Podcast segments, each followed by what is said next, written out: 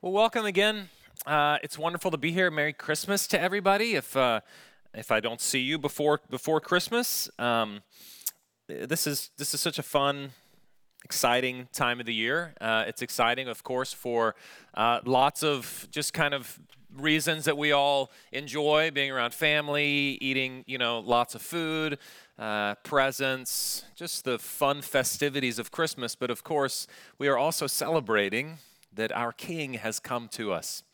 And as we've been kind of walking through Advent the last uh, few weeks, we've been looking at these themes of Advent that oftentimes are associated with these candles, uh, these themes that we get to kind of focus in a little more clearly on uh, particular times. And so we talked about hope and what biblical hope is. We talked about joy, what biblical joy is, what peace is. And then today, Last but not least, in fact, the Bible says primarily, we're going to talk about love. So, uh, if you've got a Bible with you, you can have it with you. We're going to travel around through a few different scriptures. It'll be up here on the screen as well, um, but you're welcome to join me as we read through these scriptures. Let me first just kind of start um, by talking a little bit about our, cultural's under, our culture's understanding of love. You know, sociologists will tell you actually that the concept of love in popular culture is waning these days. Uh, if you look through, in fact, they've kind of done some stats of looking through popular music, and the word love is not found as often as it used to be. It's actually been replaced by words like good time. and so uh, we don't sing about love in popular music nearly as often as we used to. And the same is true in film. There's not nearly as many schmaltzy romances just a few years ago, the, the Washington Post declared that the rom com was dead. Some of you may say, good, it's about time. But, you know, love is in some ways kind of fallen out of fashion in our culture.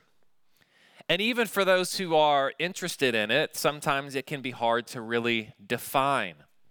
Uh, I saw something the other day that a, a children's book publisher had made this video, had commissioned uh, an artist, an illustrator, to sit down with children and ask them the question, What does love look like? And then he would sketch what love was according to these children. And as you can assume, it was really cute. Uh, there was lots of fun things talked about. Uh, the, you know, love was bubbles, love was hugs.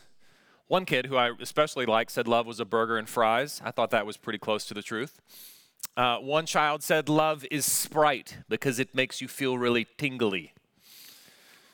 You know, if we're going to really figure out what love is, what it looks like, we've got to actually go to the one that the Bible says is love, the founder of love. So I want to read you as we start here from 1 John chapter 4.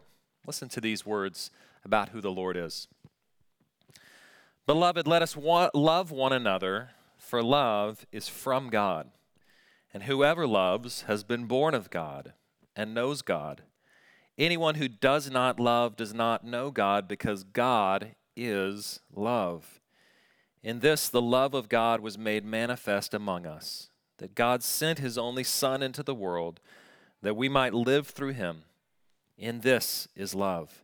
Not that we have loved God, but that he loved us and sent his Son to be the propitiation for our sins. What we're going to do today is we're just going to settle in and focus on God's love. John says there in 1 John that love is from God, that God Himself is love. And you know, we could talk all day about what it means for us to respond to that love, how we love one another, how we love the Lord. Jesus says those are the first and second most important commandments. But the foundation of all of that, and where we want to just settle in today, is what does God's love look like? And let me just say, if, if you maybe have, have just not been in church for a while, or if you're not sure what you believe, or if you'd struggled even kind of with this understanding of feeling loved or knowing what love is, if you have in your past difficulty or abuse, then listen up because this is what needs to feed your heart this morning the love of God given for you. So here's how the first way we're going to talk about it is that God's love looks like service. What does God's love look like? The first thing we'll look at is that it looks like service. And again, we're just going to scratch the surface on this. And we're just going to be in a few different New, New Testament passages. There is plenty in the Old Testament about God's love. And we could travel all throughout the Bible and spend days upon days digging the depths of God's love. We're just going to scratch the surface here for a little bit.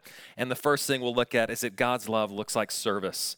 If you've got a Bible, you can flip it over to John chapter 13, the Gospel of John 13. It's also on the screen above me. Listen as I read. This is Jesus uh, about to sit down for the Last Supper with his disciples. It's right before he's about to die, and he does something pretty amazing with them. John 13, starting in verse 1. Now, before the feast of the Passover, when Jesus knew that his hour had come to depart out of the world, out of this world to the Father, having loved his own who were in the world, he loved them to the end. During supper, when the devil had already put into the heart of Judas Iscariot, Simon's son, to betray him, Jesus, knowing that the Father had given all things into his hands, and that he had come from God and was going back to God, rose from supper. He laid aside his outer garments, and taking a towel, he tied it around his waist. Then he poured water into a basin, and he began to wash the disciples' feet and to wipe them with the towel that was wrapped around him. He came to Simon Peter, who said to him, Lord, do you wash my feet? And Jesus answered him, What I am doing you do not understand now, but afterward you will understand. And Peter said to him, You shall never wash my feet. But Jesus answered, If I do not wash you, you have no share with me. Simon Peter said to him, Then, Lord, not my feet only, but also my hands and my head. Let me give you a little quick background on what Jesus is doing here. Again, they're gathered for the feast of Passover, a yearly feast they would gather with. This is going to be Jesus' last Passover. And in the Greco Roman world of that time and the Jewish world of that time, you know, of course, there were no paved roads and there weren't a lot of hiking boots. And so everybody walked everywhere they went and they wore sandals. And so, as you can guess, feet got pretty dirty. And so, typically, when you would have somebody in your home, the first thing that you would do when you welcome them in is to have their feet washed. Maybe if you remember the story when Jesus is eating supper at Simon the Pharisee's home, and that's Jesus' big condemnation of Simon, right? Is that you didn't even wash my feet when I came in. But this woman who has come has washed them with her tears and dried them with her hair. So, washing of feet was a, a, a, very typical, kind, hospitable thing to do to somebody who came into your place. And it was almost always done by a servant. If you had any means at all, you would have a household servant, and that servant's job would be to wash the feet of the people who came over to visit you. And if you had even a little bit more means and you had multiple servants, then the foot washing job always got passed down to like the newbie the rookie. This was the servant's servant. It was like the intern's intern. That's whose job it was to wash the feet. So, washing the feet was a job done not just by a servant, but by the lowliest of servants. Even, they wouldn't even let actually Jewish servants wash feet, that had to be done by Gentiles. You would almost never find peers washing one another's feet. That would be weird. That was something that was to be done by the people who were on the lower social strata.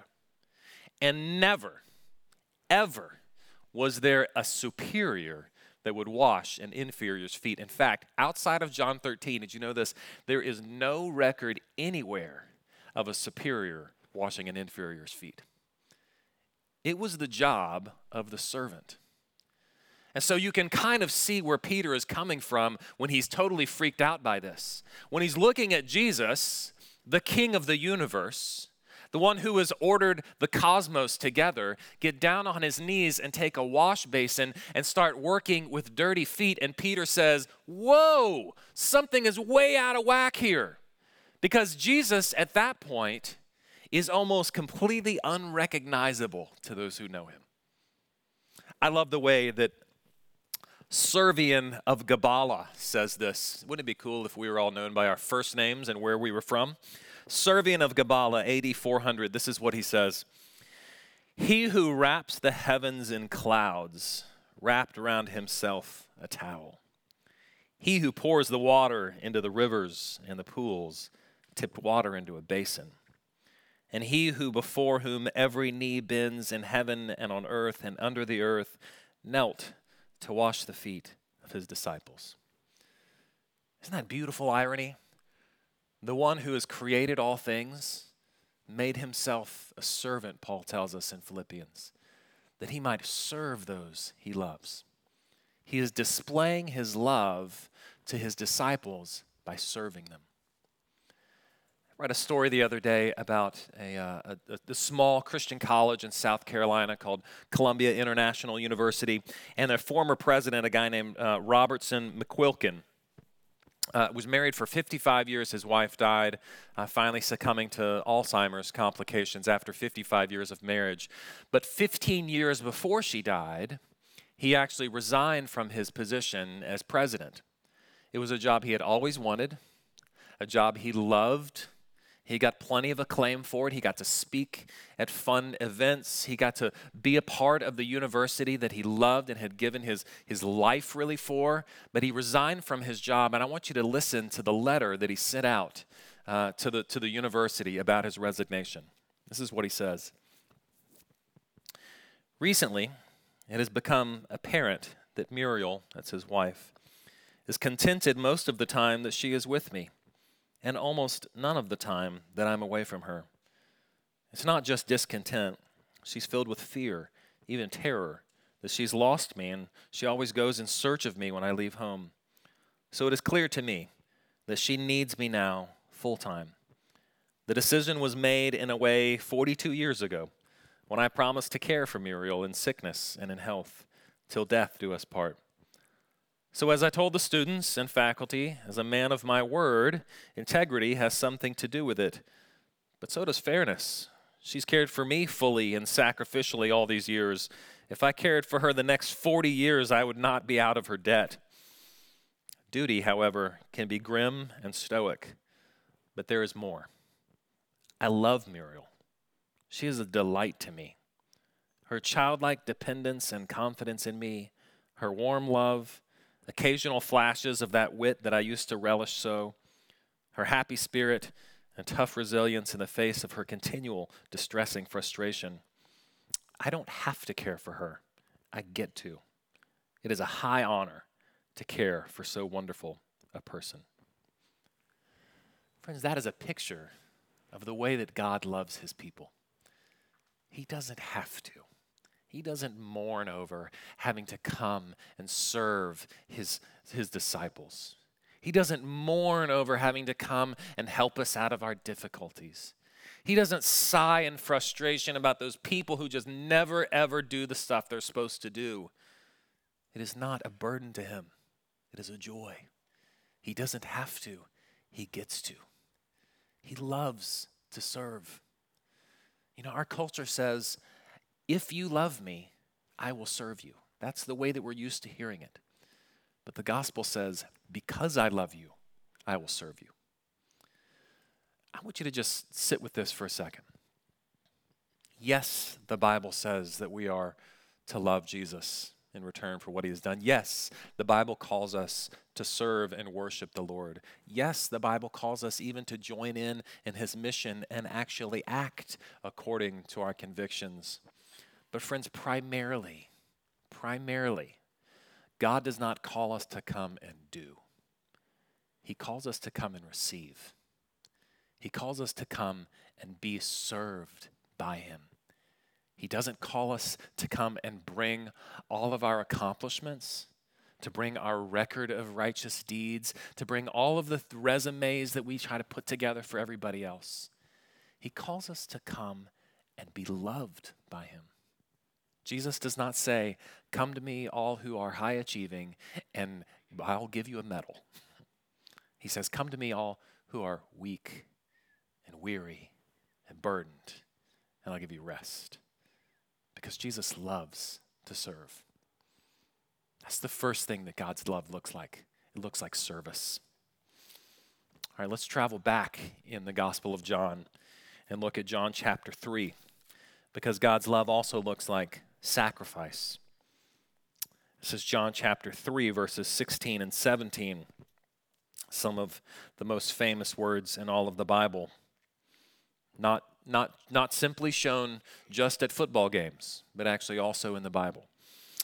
John 3:16 listen to these words for God so loved the world that he gave his only son that whoever believes in him should not perish but have eternal life for God did not send his son into the world to condemn the world but in order that the world might be saved through him. I love the way that one commentator puts this. Listen to how he breaks this passage down. He says God the greatest subject ever so to the greatest extent ever, loved the greatest affection ever, the world, the greatest object ever, that he gave his only son, the greatest gift ever, that whoever believes should not perish, the greatest promise ever. See, God's answer to the world's problems, God's answer to the brokenness of the world, the way that God said He is going to display His love, even for those who have run away from Him, is to sacrifice, to give, to give completely, to lay Himself down, to go to the greatest extents, extent possible, to love the people who have run away from Him. Read another story that came out of a prison fellowship ministry about a 15 year old boy who was imprisoned. And he was there kind of gathering for the worship service that this ministry was putting on. And one of the pastors was there, was engaging him in conversation, and was asking about his family. He said, You know, are your parents going to be here at this worship service? And he kind of turned sadly to start talking about his father and how his father was a heroin addict and how his father abused him growing up and said, No, no, my father will definitely not be here. And the pastor said, Well, what about, what about your mom? And he said this, and I'm going to read you this quote. He said, uh, he said, Look over there at that small woman. There's no one like her. I've been locked up for a year and a half, he said. And she comes to see me every Sunday. You know how many buses she takes every Sunday to come see me? And then he began weeping when he was talking about this. He said, She takes seven buses, seven buses every Sunday just to come and see me. Friends, that is the kind of love that our Heavenly Father has for us. That is the kind of love that has been shown to us in Jesus that he has taken seven buses to come all the way to us. He has crossed the universe to come and descend to us, to condescend, to take on even our flesh, to become one of us, that he might take up our weakness and show us his love. He has gone so far, not simply in the incarnation, but also so far that he might sacrifice even his own life.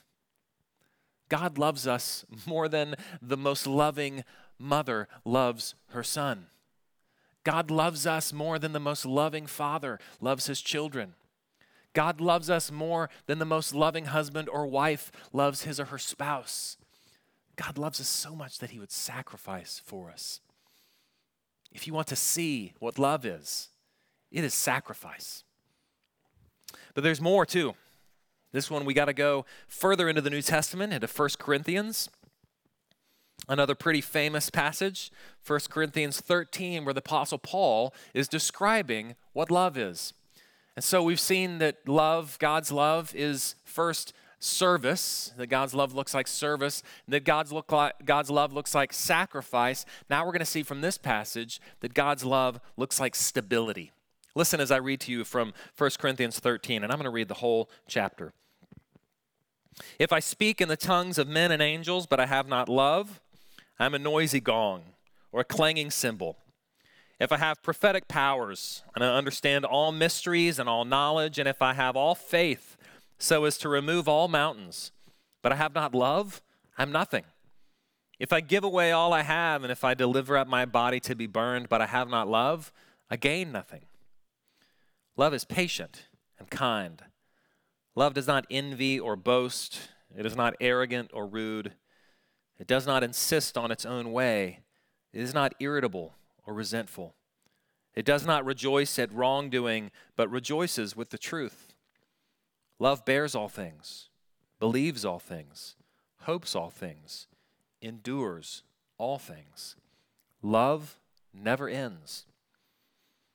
As for prophecies, they will pass away. As for tongues, they will cease. As for knowledge, it will pass away. For we know in part, and we prophesy in part. But when perfection comes, the partial will pass away. When I was a child, I spoke like a child, I thought like a child, I reasoned like a child. But when I became a man, I gave up childish ways. For now we see in a mirror dimly, but then face to face. Now I know in part, then I shall know fully, even as I have been fully known. So now faith, hope, and love abide, these three, but the greatest of these is love. That phrase just has so much weight to it. Love never ends. Love endures forever. Did you catch even the way that Paul finishes that, that paragraph there? He says there's prophecies, and those things are good, right? And the gifts that God has given to his church, those are good things that should be embraced, but they're not permanent things. Even amazing things like faith, something that actually uh, we receive God's grace through faith, the Bible tells us. Faith is really important. We are called to cling to the Lord by faith, but guess what? When Jesus returns, we won't need faith. We won't need faith because He will be there with us. There will no, be no need for trusting because we will be gathered with Him. It will be present, not future. Hope is the same way. Hope's really important. We cling to that hope to know what the future is. It actually enlivens our hearts. But when Jesus returns, we're not going to need hope anymore because that hope will be fulfilled. But what will continue is love. Love will last forever. We will, when we gather around Jesus at his banquet table, when he returns, we will feast with him and he will love us and we will love him in return perfectly and completely and eternally. Even for those who so oftentimes run away from it. There's a story that maybe some of you have even lived as a parent. It's probably a fairly familiar one. Parents have a young child. He's, of course, the apple of their eye. They love this young boy. But as he grows up in kind of his early teen years, he starts to stray. He falls in with the wrong crowd. He starts to experiment with multiple things, and his life kind of starts to deteriorate. The story I heard the other day was pretty touching of parents in that same situation that maybe some of you have been in.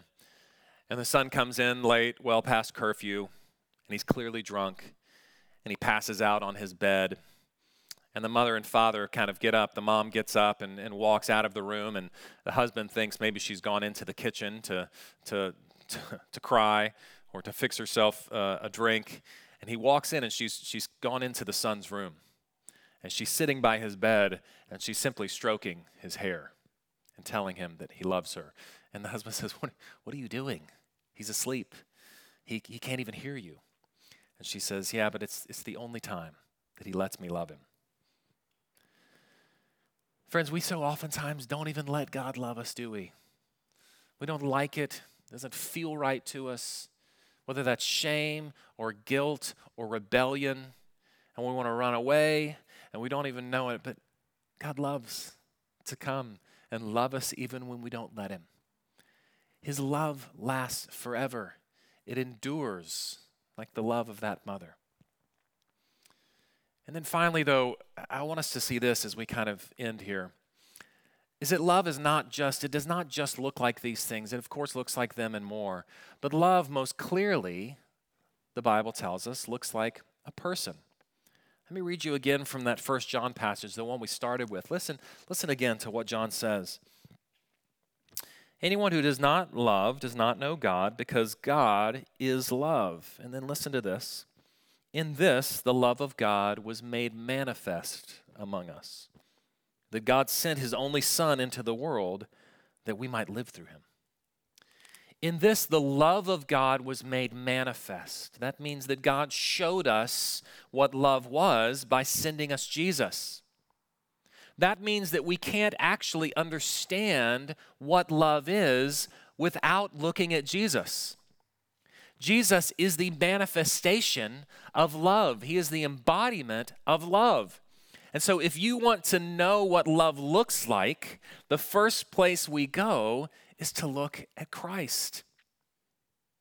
In that 1 Corinthians 13 passage, we get that great description, full body description of what love is. All of those great words patient, kind. I want to just do a little uh, experiment with you for a second. We're just going to take a few moments. You may want to do this on your own later today. Just ponder for a second, reading through that list and placing your own name instead of the word love. Derek is patient. Derek is kind. And when you finish that little list, just see how you feel about the truthfulness of those statements. If you really want it to hurt, ask your spouse or your children how true it rings. But now listen to this. Listen to that passage one more time. Jesus is patient, and Jesus is kind. He walked faithfully with those who continued to doubt him. He was kind, healing the sick and the diseased, feeding the hungry, moving toward the outcast and the disenfranchised. Jesus does not envy or boast. He did not envy position or power, but he humbled himself, taking up a towel and a wash basin and getting on his knees to wash his disciples' feet. Jesus is not arrogant or rude. He's the epitome of humility. He associated himself with the weak and the outcasts.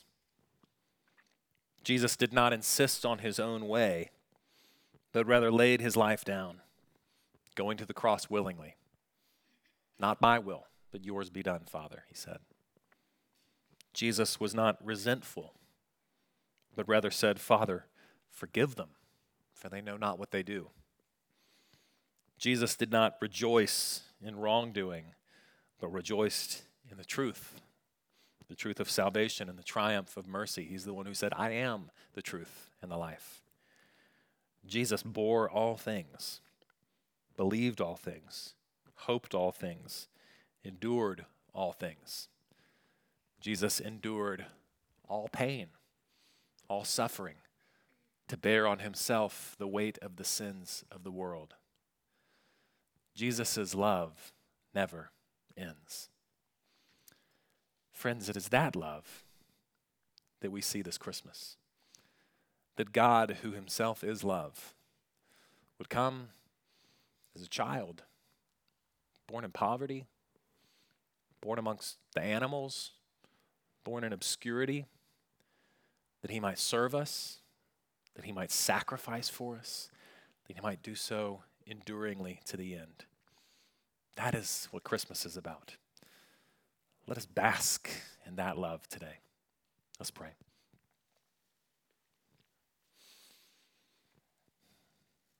Father, this is what we need to hear because it is the truth that changes hearts. What we are to do for you, what we are to do in order to gain the pleasure of the people around us, what we are to do in order to make our own selves feel good about ourselves. Lord, these things are fleeting. But it is your love for us that endures. Lord, let us see this love. Let us take it in. Let us rest upon it today. We pray in the name of Christ. Amen.